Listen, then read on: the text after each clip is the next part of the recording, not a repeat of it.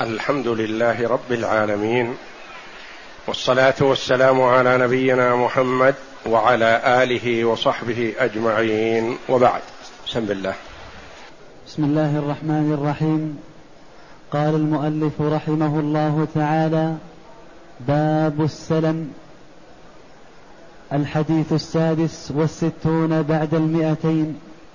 عن عبد الله بن عباس رضي الله عنهما قال قدم رسول الله صلى الله عليه وسلم المدينة وهم يسلفون في الثمار السنة والسنتين والثلاث. فقال من أسلف في شيء فليسلف في كيل معلوم ووزن معلوم إلى أجل معلوم. هذا الحديث هو أصل في جواز بيع السلم. والسلم يطلق عليه السلم ويطلق عليه السلف بالفاء. السلم آخره ميم السلف آخره فاء. وهما بمعنى واحد. قيل السلف لغة أهل العراق والسلم لغة أهل الحجاز. وتعريفه هو بيع كأي نوع من أنواع البيوع إلا, أن له شروط خاصة.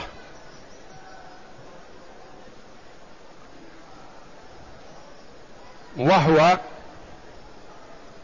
أي السلف أو السلم تعجيل الثمن وتأخير وتأجيل المثمن المبيع. بعكس الدين. الدين تعجيل المبيع وتأخير الثمن إلى أجل. والسلم تعجيل الثمن وتأخير المثمن أي المبيع. فلا بد من الأجل. ولا بد أن يكون الأجل معلوما. فلا يصح مجهول. ولا بد أن يكون الببيع موصوف. وصفا يقطع النزاع والخلاف. وحاجة الناس إليه مؤكدة فالناس يحتاجون إليه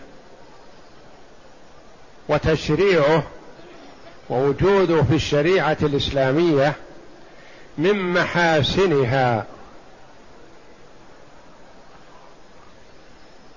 لأن كل واحد من الاثنين البايع والمشتري مستفيد. ولا ضرر فيه ولا غرر ولا جهالة إذا ضبط بأوصافه. وجه فائدة كل واحد أن البائع يقبض الدراهم في المجلس فيستفيد منها.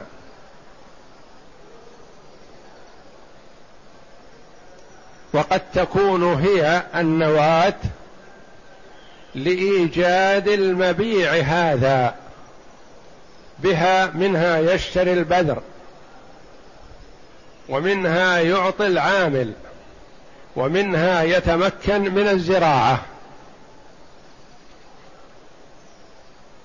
فاستفاد البائع بأن تمكن من الزراعة والعمل.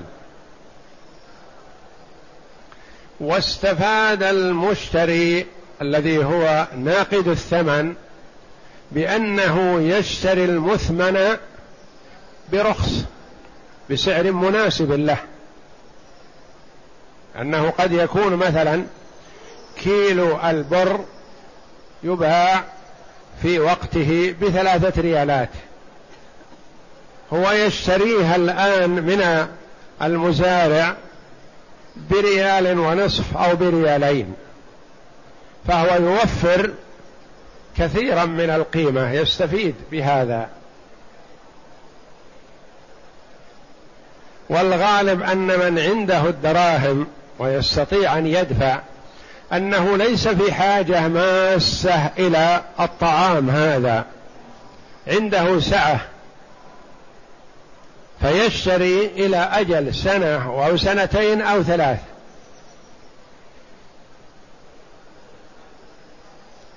فوجوده من محاسن الشريعة الإسلامية. وليس فيه جهالة ولا غرر ولا ربا ولا خداع. إذا ضبط بأوصافه. وكان أهل المدينة يتعاملون به. قبل قدوم النبي صلى الله عليه وسلم إليهم. فلما هاجر صلى الله عليه وسلم كما ذكر ابن عباس رضي الله عنهما وجد الناس يسلفون بالثمار السنة والسنتين والثلاث. يعني يدفع له القيمة الآن على أنه يعطيه من ثمرة السنة الجاية ويدفع له القيمة الآن على أنه يعطيه من الثمرة بعد سنتين. ويدفع له الثمن الآن على أنه يعطيه من الثمرة بعد ثلاث سنوات. فأقرهم النبي صلى الله عليه وسلم على فعلهم وقال من أسلف في شيء فليسلف في كيل معلوم. في كيل معلوم ووزن معلوم. الواو هنا بمعنى أو. ولا يصح أن تكون عاطفة بكيل ووزن معا. وإنما يسلف في كيل معلوم فيما يكال. أو وزن معلوم فيما يوزن. إلى أجل معلوم لا جهاله فيه ولا غرر. ولا خلاف. لأنه إذا قال مثلا إلى الصيف أو إلى الشتاء أو إلى الخريف هذا لا ينضبط. هذا يكون أربعة أشهر أو ثلاثة أشهر وإنما يكون بحد معين بشهر كذا في يوم كذا. إلى أجل معلوم. ومثل المكيل والموزون مثله المعدود. والمذروع إذا كان قماش موصوف معلوم أو معدود من أشياء لا تختلف يعني متوازنة في العد. أما المعدودات المختلفة حجما فهذه لا يصح السلم فيها لأنها لا تنضبط بشرط أن تكون منضبطة.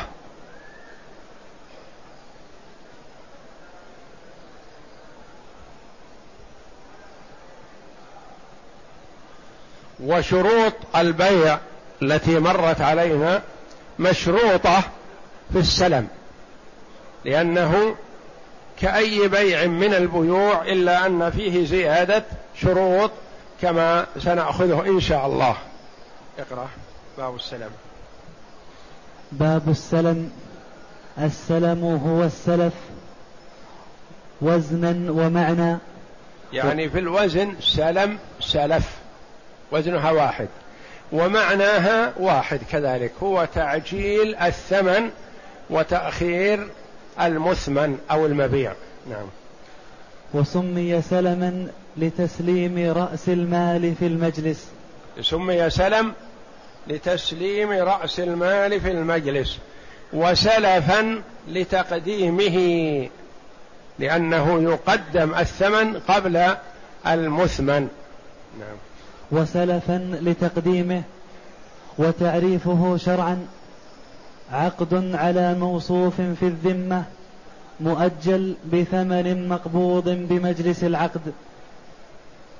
وبهذا التعريف يعلم أنه نوع من البيع.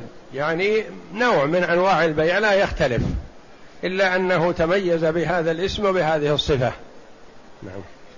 والأصل فيه جوازه والأصل في جوازه الكتاب والسنة والإجماع والقياس الصحيح.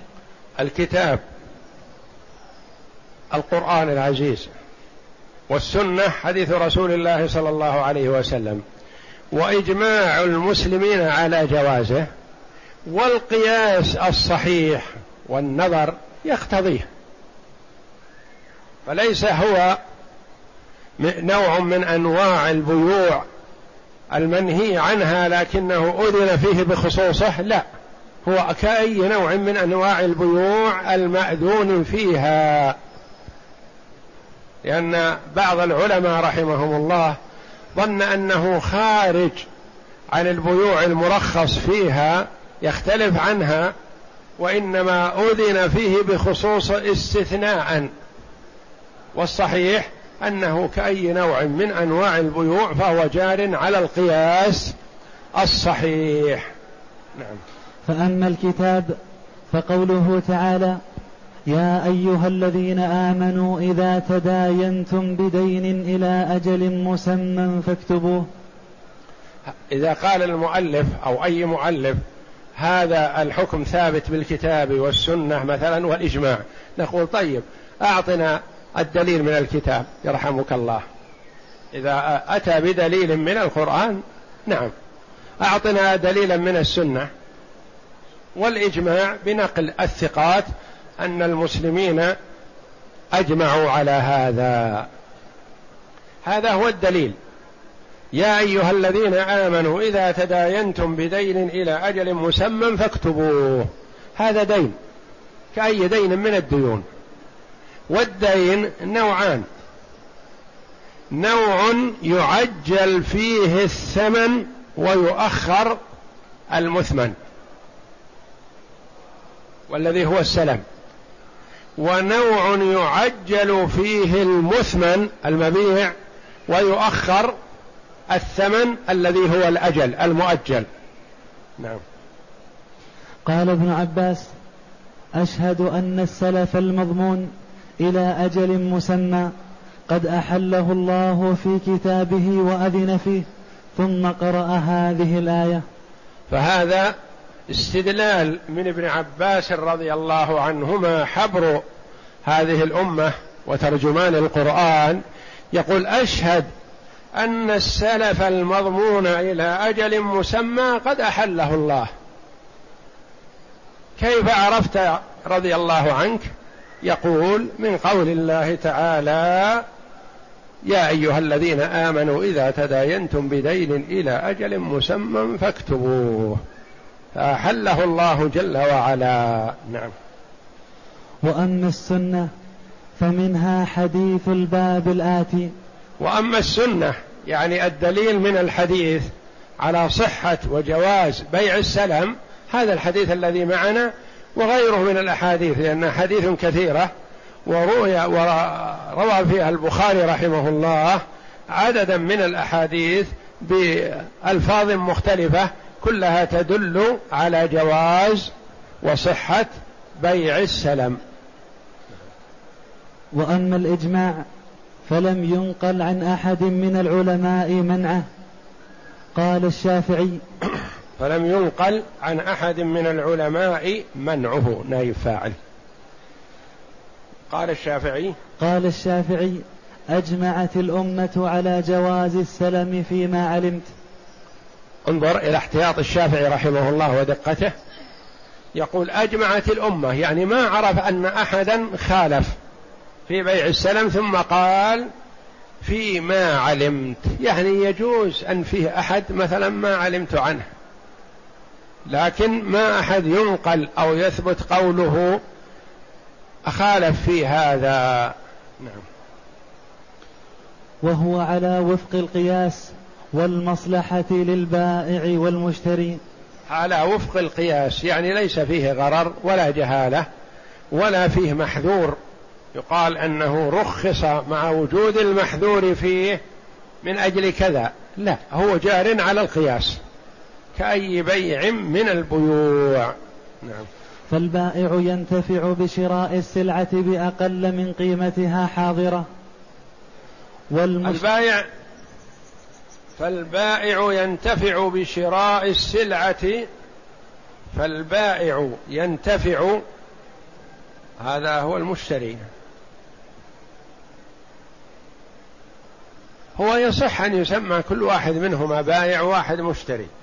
فالبائع ينتفع بشراء السلعة بأقل من قيمتها. الذي هو هذا هو الذي يدفع الثمن. يدفع الثمن انتفاعه برخص السلعة. يعني يشتري الكيلو مثلا بريال. بينما هو في وقته إذا كان في الحاضر فهو بريالين. فهو انتفع بشراء السلعة بأقل من قيمتها حاضرة. ولعل ونعرف أن هذا هو المشتري. فالمشتري ينتفع بشراء السلعة بأقل من قيمتها. نعم. المشتري والمشتري ينتفع بتوسعته بالثمن. والمشتري ينتفع بتوسعه بالثمن. هذا هو البايع الذي باع العين المؤجلة. توسع بالثمن. والحقيقة أنه يصح أن يطلق على البايع مشتري وعلى المشتري بايع. فيقال المشتريان ويقال البيعان. ورد في الحديث البيعان بالخيار ما لم يتفرقا نعم. وقد اشترطت فيه الشروط التي تحقق فيه المصلحة وتبعده عن الضرر والغرر. حيث أن التأجيل وتأخير تسليم العين المبيعة قد يوجد فيها خلاف أو تساهل من أحد المتعاقدين وقد ينشأ عنها مشاكل. فإذا حددت وحدد المبيع بأوصافه وبأجله انتفى هذا المظنة التي هو مظنة الخلاف. نعم. حيث شرط قبض الثمن بالمجلس لتحصل الفائدة من التوسعة. لابد من شروط صحة السلم أن يسلم الثمن في المجلس. ما يقول مثلا أشتري منك ألف كيلو من القمح على أن تدفعها لي بعد سنتين. وأنا أدفع لك الثمن بعد سنة أو بعد خمسة أشهر أو بعد شهر أو بعد أسبوع أو غدا. كل هذا ما يجوز. لابد أن يكون الثمن منقود في المجلس. إن لم ينقد في المجلس ما صح. نعم. وشرطه العلم بالعوضين والأجل.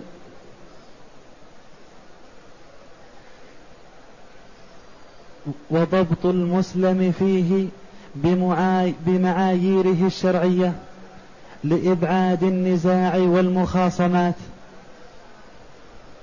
لأن كل هذا من أجل أن لا يكون إشكال. والإسلام يدرأ المنازعات والخلافات ويحرص على أن لا يوجد بين المسلمين أي خلاف. يكون متحابين متآلفين لا خلاف ولا شقاق بينهم.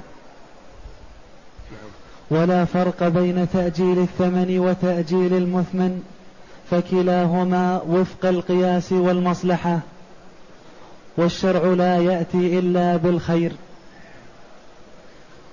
وقد ظن بعض العلماء خروجه عن القياس وعدوه من وعدوه. وعدوه من باب بيع ما ليس عندك. يقول هذا مرخص فيه بعينه هذا مستثنى هذا الأصل فيها المنع مثلا لكنه مستثنى نقول لا. هذا الأصل فيه الإباحة وهو جار على القياس. وليس من بيع ما ليس عندك. النبي صلى الله عليه وسلم في حديث حكيم بن حزام نهى عن بيع ما ليس عندك. بيع ما ليس عندك أن تبيع عليه سلعة لا تملكها وإنما هي عند زيد أو عمرو. هذا ما يصح. لكن أنت في السلم ما بعت عليه عينا وإنما بعت عليه شيئا في الذمة. شيء في الذمة. ولهذا قال الفقهاء لا يصح أن يشترط هذا القمح أنه من مزرعة فلان أو مزرعة فلان. لا. وإنما يكون القمح موصوف بصفة توضحه سواء كان من فلان أو من علان أو من البلد الفلاني أو من البلد الفلاني لأنه لا يصح أن يحدد البلد أو يحدد المكان خشية الا يكون فيه نتاج. فيتعطل وإنما يقال قمح صفة كذا وكذا. فأنت ما بعت شيئا معينا ليس عندك وإنما بعت شيئا موصوفا وهو بيع بذمتك. بالذمة. نعم. وعدوه من باب بيع ما ليس عندك المنهي عنه من حديث حكيم بن حزام وليس منه في شيء. فإن حديث حكيم يحمل على بيع عين معينة ليست في ملكه وإنما ليشتريها من صاحبها فيعطيها المشتري فهذا غرر وعقد على غير مقدور عليه. كأن تبيع مثلا سيارة فلان هي في ملكه وعنده أو سيارة في المعرض عند فلان مثلا وتبيعها أنت على شخص ثم في نيتك أنك تذهب وتشتريها من المعرض وتعطيها صاحبك. يقول لا هذا لا يجوز لأنك بعتها قبل أن تكون في ملكك. أو تبيع مثلا بقرة فلان التي في بيته. هذا ما يجوز. وإن قلت أنا أعلم أن فلان سيبيع البقرة أنا إذا بعتها أذهب وأشتريها ثم أسلمها للمشتري نقول لا بعت ما لا تملك. نعم. أو يحمل على السلم الذي يظن المسلم أنه لا يتمكن من تحصيله وقت حلول الأجل. فأما السلم لأن من الشروط أن يكون المبيع موجود وقت حلول الأجل. ولا يلزم أن يكون موجود كل الفترة لا وقت حلول الأجل. مثلا أنت بعت عليه رطبا. في وقت رمضان مثلا. من المعلوم أن الرطب لا يكون في رمضان وإنما الرطب هو في جماد الأولى وفي رجب ثم ينتهي. ما يكون موجود في رمضان. فما يصح أن يكون الوقت الذي حدد فيه غير موجود المبيع وإنما يلزم أن يكون موجودا في وقت حلوله. نعم. فأما السلم الذي استوفى وشروطه فليس فأما السلم الذي استوفى شروطه. فأما السلم الذي استوفى شروطه فليس من الحديث في شيء لأن متعلقه الذمم لا الأعيان ليس من الحديث في شيء الذي هو حديث حكيم بن حزام. نعم. فهو على وفق القياس والحاجة داعية إليه. وقد ذكر النبي صلى الله عليه وسلم أن ثلاثا فيهن البركة ذكر منها البيع إلى أجل والسلم منه. فالسلم من البيع الذي إلى أجل والبيع إلى أجل فيه توسعة في فائدة للبائع وفي فائدة للمشتري وتوسعة للناس لأن المرء لا يكون بيده الثمن دائما. وأحيانا يكون بيده الثمن وهو في غير حاجة إلى المثمن. فيشتري شيء مؤجل في وقت حاجته إليه ففيه توسعة على الناس. نعم. المعنى الإجمالي قدم النبي صلى الله عليه وسلم مهاجرا فوجد أهل المدينة لأنهم أهل زروع وثمار. غالبا ما يكثر السلم عند أهل المزارع وأهل البساتين لأن صاحب الزراعة يكون أحيانا محتاج إلى النقد يحتاج إلى بذر يحتاج إلى عمال يعملون ويشتغلون وما عنده شيء. فيبيع شيئا في الذمة ليأخذ النقد فيستفيد منه في الوقت الحاضر. فصاحب المزرعة محتاج إلى بيع السلم. وصاحب الدراهم الذي عنده دراهم ليس بحاجة إليها محتاج إلى المثمن هذا المبيع وهو قد يكون في غير حاجة إليه الآن يقول أريد بعد ستة أشهر بعد ثمانية أشهر بعد سنة. فهو يستفيد إذا دفع الدراهم الآن والتسليم بعد ثمانية أشهر يكون أرخص يوفر من القيمة. نعم. فوجد أهل المدينة يسلفون وذلك بأن يقدموا الثمن ويؤجل المثمن في الثمار مدة سنة.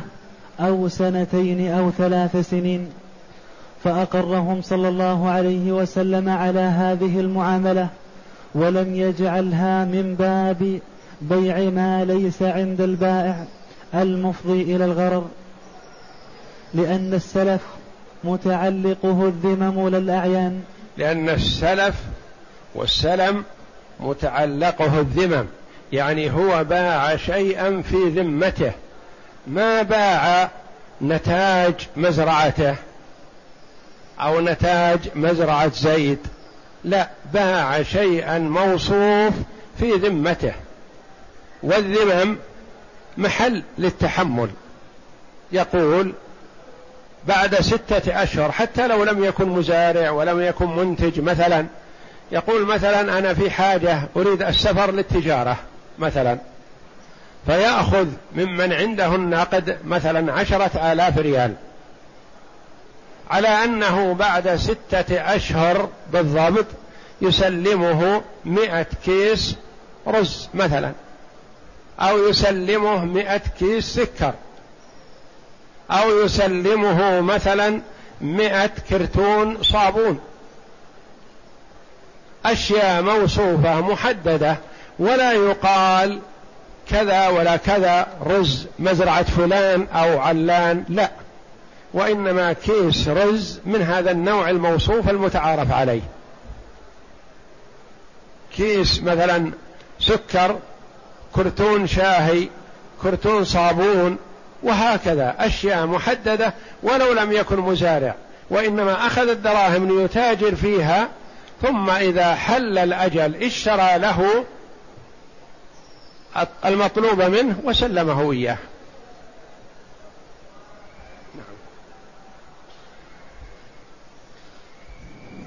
ولكن بين لهم صلى الله عليه وسلم في المعاملة أحكاما تبعدهم عن المنازعات والمخاصمات التي ربما يجرها طول المدة في الأجل.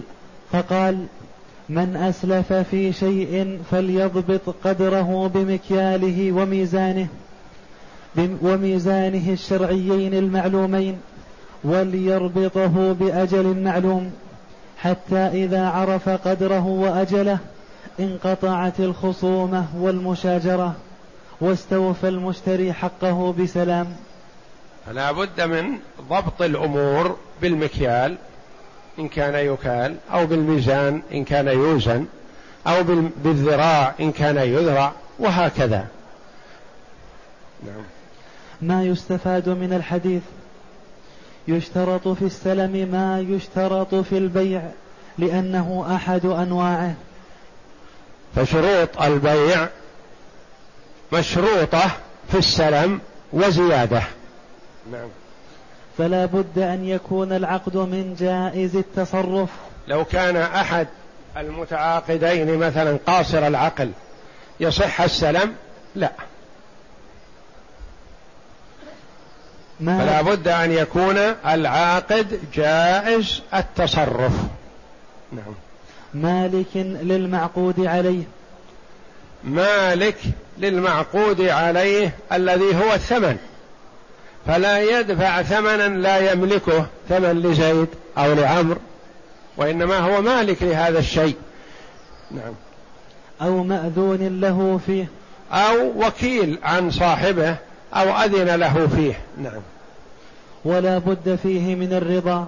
لا بد من الرضا لأنه ما يصح البيع إلا عن تراض. نعم. وأن يكون المسلم فيه مما يصح بيعه. وأن يكون المسلم فيه مما يصح بيعه. ما يسلم في شيء لا يصح بيعه. يسلم مثلا في خمر. يقول أحضر لك كذا خمر أو أحضر لك كذا دخان أو أحضر لك كذا من الأشياء المحرم بيعها. لا يجوز لأنه ما يصح البيع إلا في شيء مأذون في بيعه شرعا. نعم. ولا بد فيه من القدرة عليه وقت حلوله. لا بد أن يكون مقدور على تسليمه وقت الحلول. أما إذا كان غير مقدور على تسليمه وقت الحلول فلا يصح لأنه يورث الخصام والنزاع. مثلا إذا أتاه في رمضان قال سلمني الرطب الذي اتفقنا عليه قبل ستة أشهر. قال انتهى الرطب ما في رطب الآن. الرطب وجد في جماد الثانية وفي رجب وانقطع الأجل حتى لا يكون خصام أو نزاع. نعم. وأن يكون الثمن والمثمن معلومين. وأن يكون الثمن والمثمن كلاهما معلوم. الثمن مسلم في مجلس العقد والمثمن الذي هو المبيع موصوف بصفة تضبطه. نعم. ويزيد السلم على هذه الشروط. شرطا ترجع إلى زيادة شروطا, شروطا, شروطا ترجع إلى زيادة ضبطه وتحريره لئلا تفضي المعاملة إلى الشجار والمخاصمة ونأخذ أهم هذه الشروط من الحديث الذي معنا. أولا أن يبين قدر المسلم فيه بمكياله أو ميزانه الشرعيين. لا يقول صبرة. أعطني ألف ريال وأعطيك صبرة طعام أعطيك كمية من الطعام ترضيك. ما يكفي هذا. لا بد أن تحدد بكيل أو وزن. نعم. إن كان مكيلا أو موزونا أو بذرعه أو بذرعه إن كان مما يذرع أو بعده إن كان مما يعد ولا يختلف المعدود بالكبر أو الصغر أو غيرهم أو غيرهما اختلافا ظاهرا. فإن اختلف المعدود كبرا وصغرا ما صح. لأن غالب الكبر والصغر تتفاوت. فما إلا إن كان معدودا معروف أنه لا يختلف. متساوي في الحجم. نعم.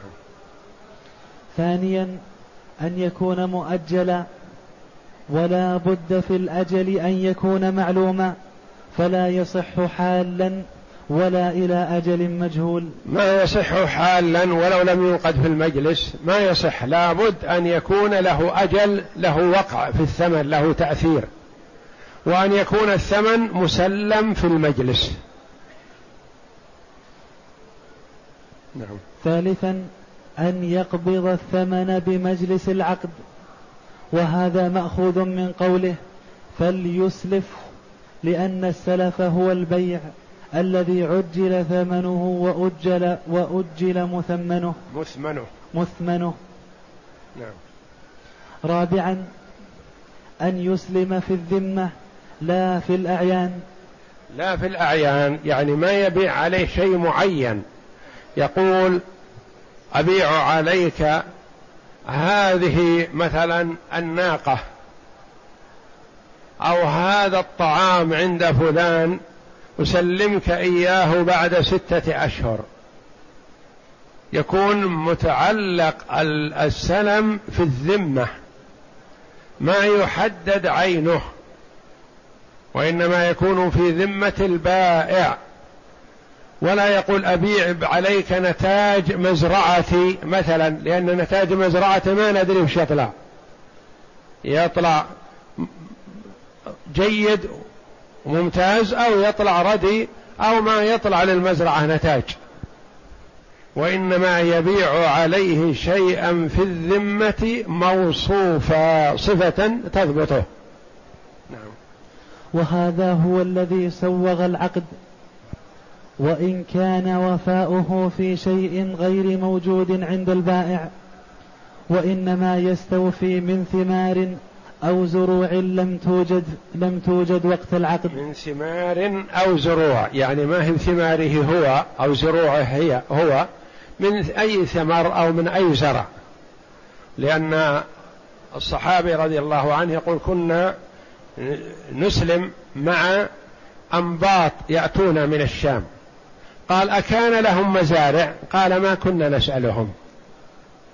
يعني نعطيهم مثلا يعطيه مثلا ألف درهم على أنه بعد ستة أشهر يحضر له كذا كيلو من التمر أو من البر أو من كذا أو من كذا موصوف في الذمة.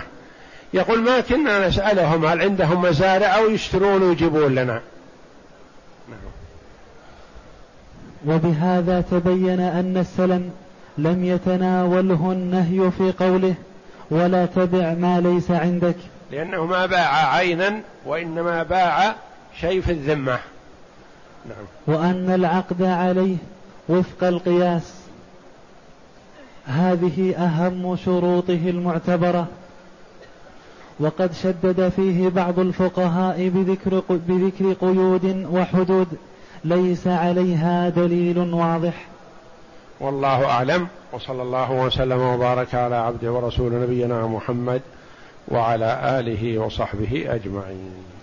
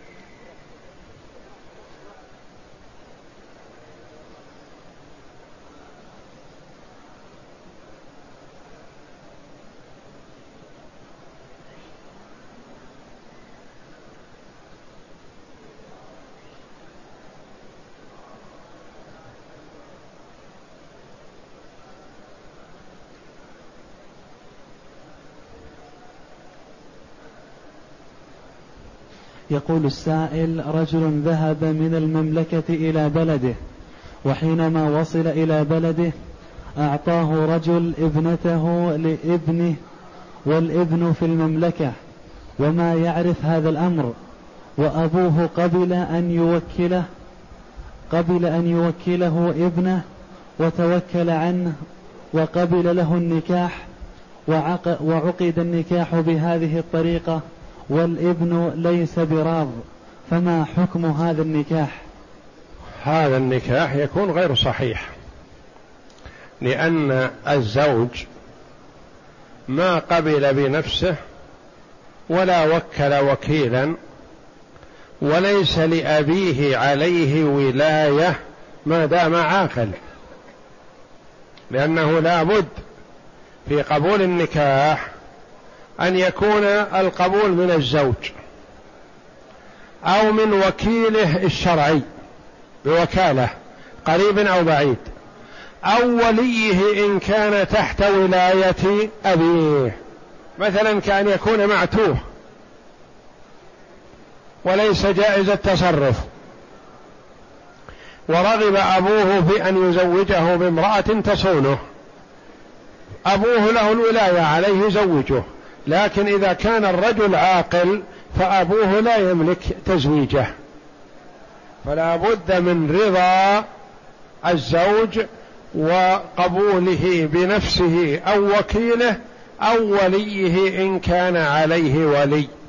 أما أن يقبل عنه أبوه أو أخوه بدون علمه فلا يصح هذا النكاح.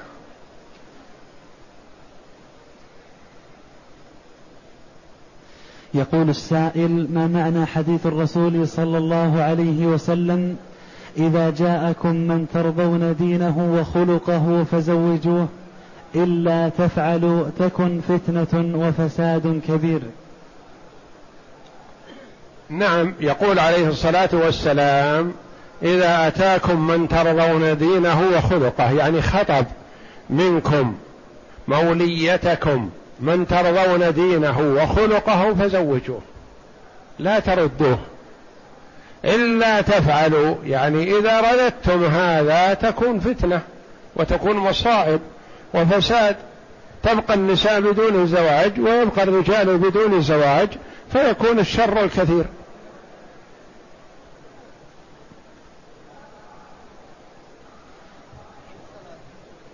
يقول وما حكم من تمتنع عن الزواج بحجة إكمال الدراسة؟ المرأة من حقها أن ترفض الزواج في وقت من الأوقات حتى تتهيأ له لا بأس عليها لكن الأفضل المبادرة. والزواج لا يمنع من الدراسة ولا يمنع من الوظيفة ولا يمنع من طلب العلم. فالزواج يعين على كل خير.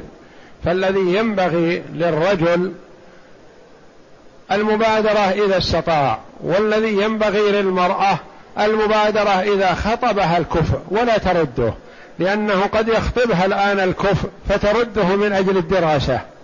ثم تندم على ما فعلت. بعدما تكمل الدراسة ما يتيسر لها مثل الرجل الأول. أو ترغب عنها الأنظار ونحو ذلك. فالأفضل المبادرة امتثالا لأمره صلى الله عليه وسلم. يا معشر الشباب من استطاع منكم الباءة فليتزوج فإنه أغض للبصر وأحسن للفرج ومن لم يستطع فعليه بالصوم فإنه له وجاء. فالمستطيع من رجل أو امرأة الذي ينبغي لهم المبادرة.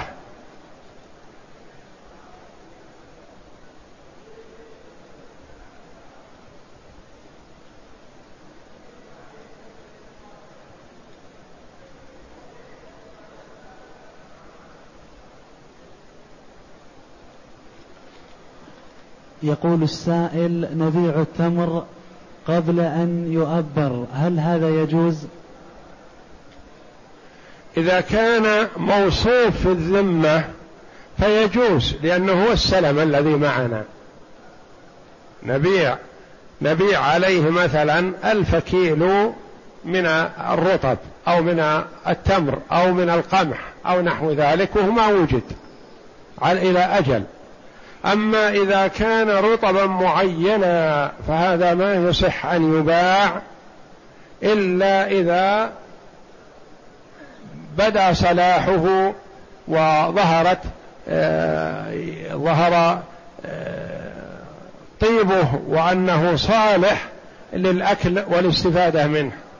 أما عند أول ما يظهر الطلع أو وهو أخضر فلا يصح أن يباع.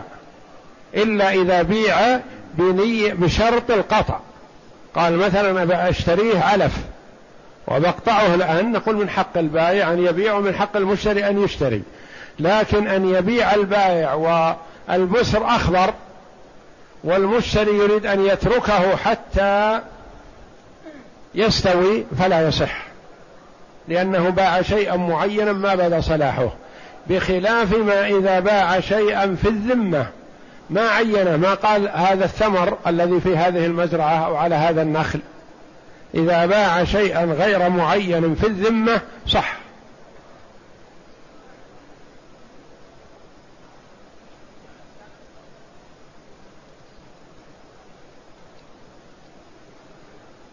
يقول السائل هل يجوز أخذ أدوات من الفندق مثل الأشياء المستهلكة؟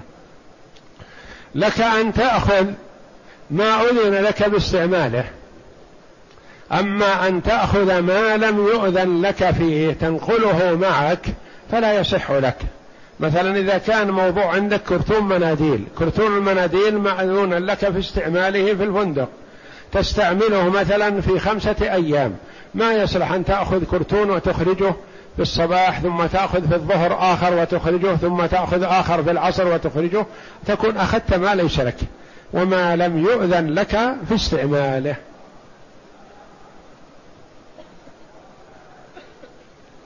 يقول السائل كان لي دك دكان أريد بيعه ووكلت أحد الناس أن يبيعه فباعه بتسعة عشر ألف وجاءني شخص آخر من وراء موكلي الذي باع فزادني ألف فبعته عليه فما حكم ذلك؟ البيع صحيح للأول منكما. إذا كنت مثلا وكلت زيد في بيع دكانك فباعه بعشرة آلاف. ثم جاءك شخص آخر قبل أن تعلم أن زيد باعه فبعته عليه بأحد عشر ألف. نقول ننظر. إن كان بيعك أنت هو الأول فبيعك صحيح وبمقتضى بيعك الدكان فسخت وكالة زيد. فباع زيد شيئا لا يملكه ولم يوكل فيه. وأما إذا كان بيع زيد هو الأول باعه بعشرة آلاف. ثم أنت بعته. ما تعلم أن زيد باعه. وزيد باع قبلك. فبيع زيد هو الصحيح وأنت لا يصح بيعك لأنك آذنت لزيد في بيعه فباعه فلا يصح أن تبيعه أنت بعد ذلك. فالبيع الصحيح هو النافذ الأول إلا إن كنت عزلت زيد عن الوكالة ثم بعت أنت بعد ذلك فلا حرج عليك.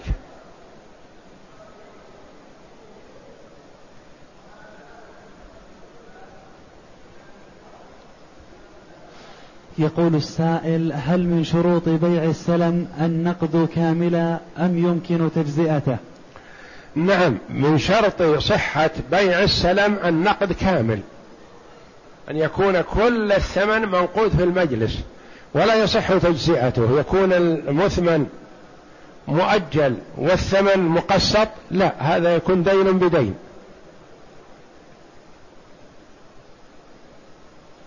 يقول السائل هل يقوم الشيك مقام النقد في السلم؟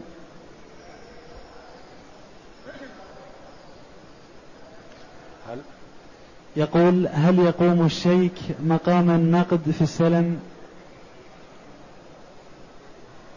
نعم يقوم الشيك مقام النقد لأنه بوسائل الصرف الحديثة بالإمكان أن يصرف هذا الشيك وأنت في مجلسك مع صاحبك. بالإمكان أن يوضع في حسابك يحول في حسابك وأنت في مكانك أو يستلمه من أردت أن يستلمه وأنت في المجلس.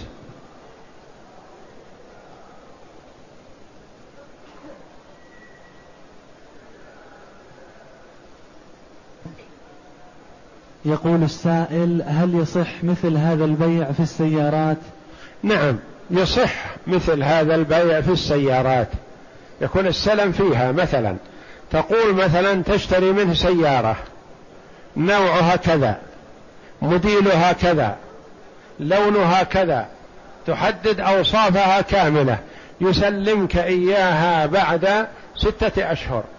وتدفع القيمة حالا. ما تكون سيارة معينة يعني سيارة فلان.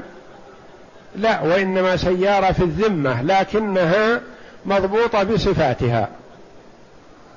الموديل مثلا والشركة واللون وصفاتها كاملة نوعية السيارة تنضبط بهذا على أنه يسلمك إياها بعد ستة أشهر ونحو ذلك.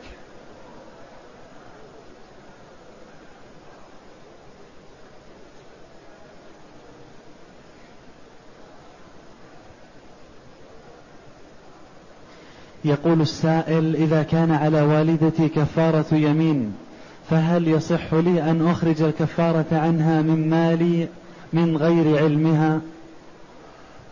ما يصح أن تدفع الكفارة عن والدتك أو والدك إلا بعد علمه لأنه هو المخاطب بهذا الشيء ومثلها زكاة المال. بخلاف الديون التي للآدميين فممكن أن تدفعها لهم وتبرأ ذمة أبيك. مثلا يكون أبوك بينه وبين شخص مخاصمة. هذا الشخص يقول لأبيك عندك لألف ريال. وأبوك ممتنع. يماطله أو نحو ذلك. فأردت أن تبري ذمة أبيك وجئت لصاحبك وقلت خذ هذا الألف عن الذي في ذمة أبي. هذا صحيح. وتبرأ ذمة أبيك لأن المبلغ لآدمي.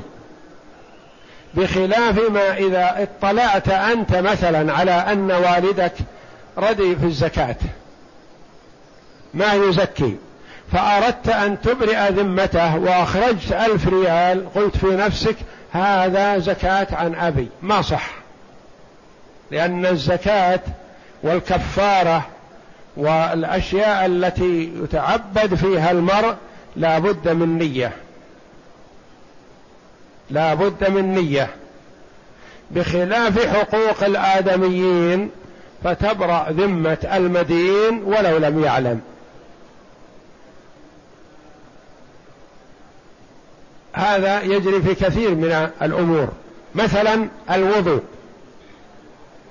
لو وضئ النايم مثلا وضوء شرعي لكنه ما علم عن هذا لأنه نائم. ما صح لأنه لابد من نية منه وهو أهل للنية. بخلاف ما لو كان على رجل النائم نجاسة وغسلتها وهو لم يعلم طهر. لأن إزالة النجاسة من باب التروك لا يحتاج إلى نية. مثل حوش وأرض تنجست مثلا فجاءها المطر والبيت ما في أحد. تطهر. لأنه ما يحتاج إلى نية لغسل النجاسة. بخلاف الوضوء والطهارة فلا بد من نية. ولهذا المسلم إذا مات لا بد أن يغسله مسلم. لأنه لأنه متعذر النية من الميت فينوي المغسل. بخلاف الكافر فلو غسله مئة مرة ما كفى لأنه ليس من أهل النية. فمثلا لو مات مسلم في مستشفى في بلاد الكفار وليس عنده إلا كفار ما يكفي غسلهم. تغسيلهم إياه ما يصح. لا بد أن يتولى تغسيله مسلم يكون ينوي تغسيل الميت. بخلاف مثلا نجاسة في ثوب لو غسلها كافر صح لأنها ما تحتاج إلى نية. وكذلك الحقوق التي لله جل وعلا لا بد لها من نية. الزكاة الكفارات لا بد من نية. الحقوق التي للآدميين ما تحتاج إلى نية. تبرأ ذمة المدين بإيصال الحق إلى صاحبه.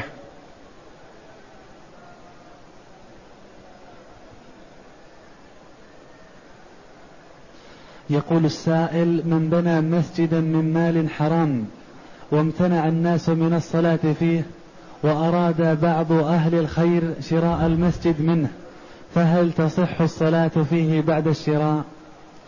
أولا ما يحق للمسلمين أن يمتنعوا عن الصلاة في مسجد لأنه بناه مثلا مرابي أو نحوه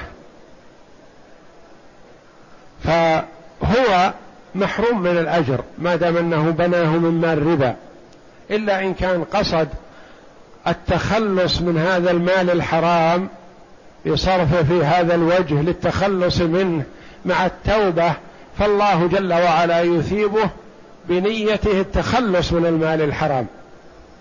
أما المستمر في المال الحرام لو تصدق ما تنفع صدقته لكن يحق للفقير أن يأخذها. وبناء المرابي مثلا للمسجد يحق الصلاة فيه. ثم إذا بناه وما صلى فيه الناس ما يحق له بيعه لأنه ليس ملكه. ما دام وقفه فليس ملكه. لا يبيعه ولا يحق لغيره أن يشتريه وإنما يحق للناس أن يصلوا فيه ولو بني من مال حرام لأن المال ليس نجس. والمسجد لا ينجس بنجاسة المال أو بحرمة المال الذي بني فيه. المسجد من مصالح المسلمين العامة فيبنى بأي مال ولا يؤثر بناؤه من مال حرام وإنما الباني له إذا بناه من مال حلال أجر. من بنى لله مسجدا ولو قدر مفحص قطات بنى الله له بيتا في الجنة. وإذا بناه من مال حرام فإنه لا يستفيد شيئا والمسجد بحاله يصلى فيه. يقول هل يجوز الوضوء بالماء الذي فيه صابون؟ نعم لا بأس. يتوضأ فيه إذا كان لم يغلب عليه.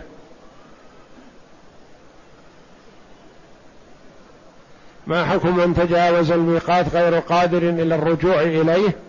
إذا كان غير قادر إلى الرجوع إليه يحرم من مكانه ويكون عليه هدي لمجاوزته الميقات.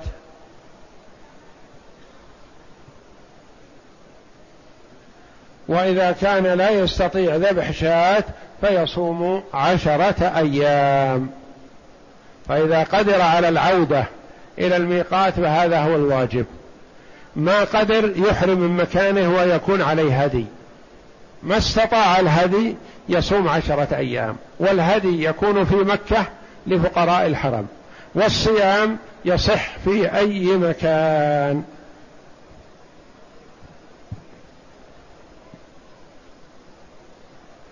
يقول وجد لقطة في أحد الشوارع بمكة ما تحل لقطة مكة وإنما لا يأخذها إلا من أراد إنشادها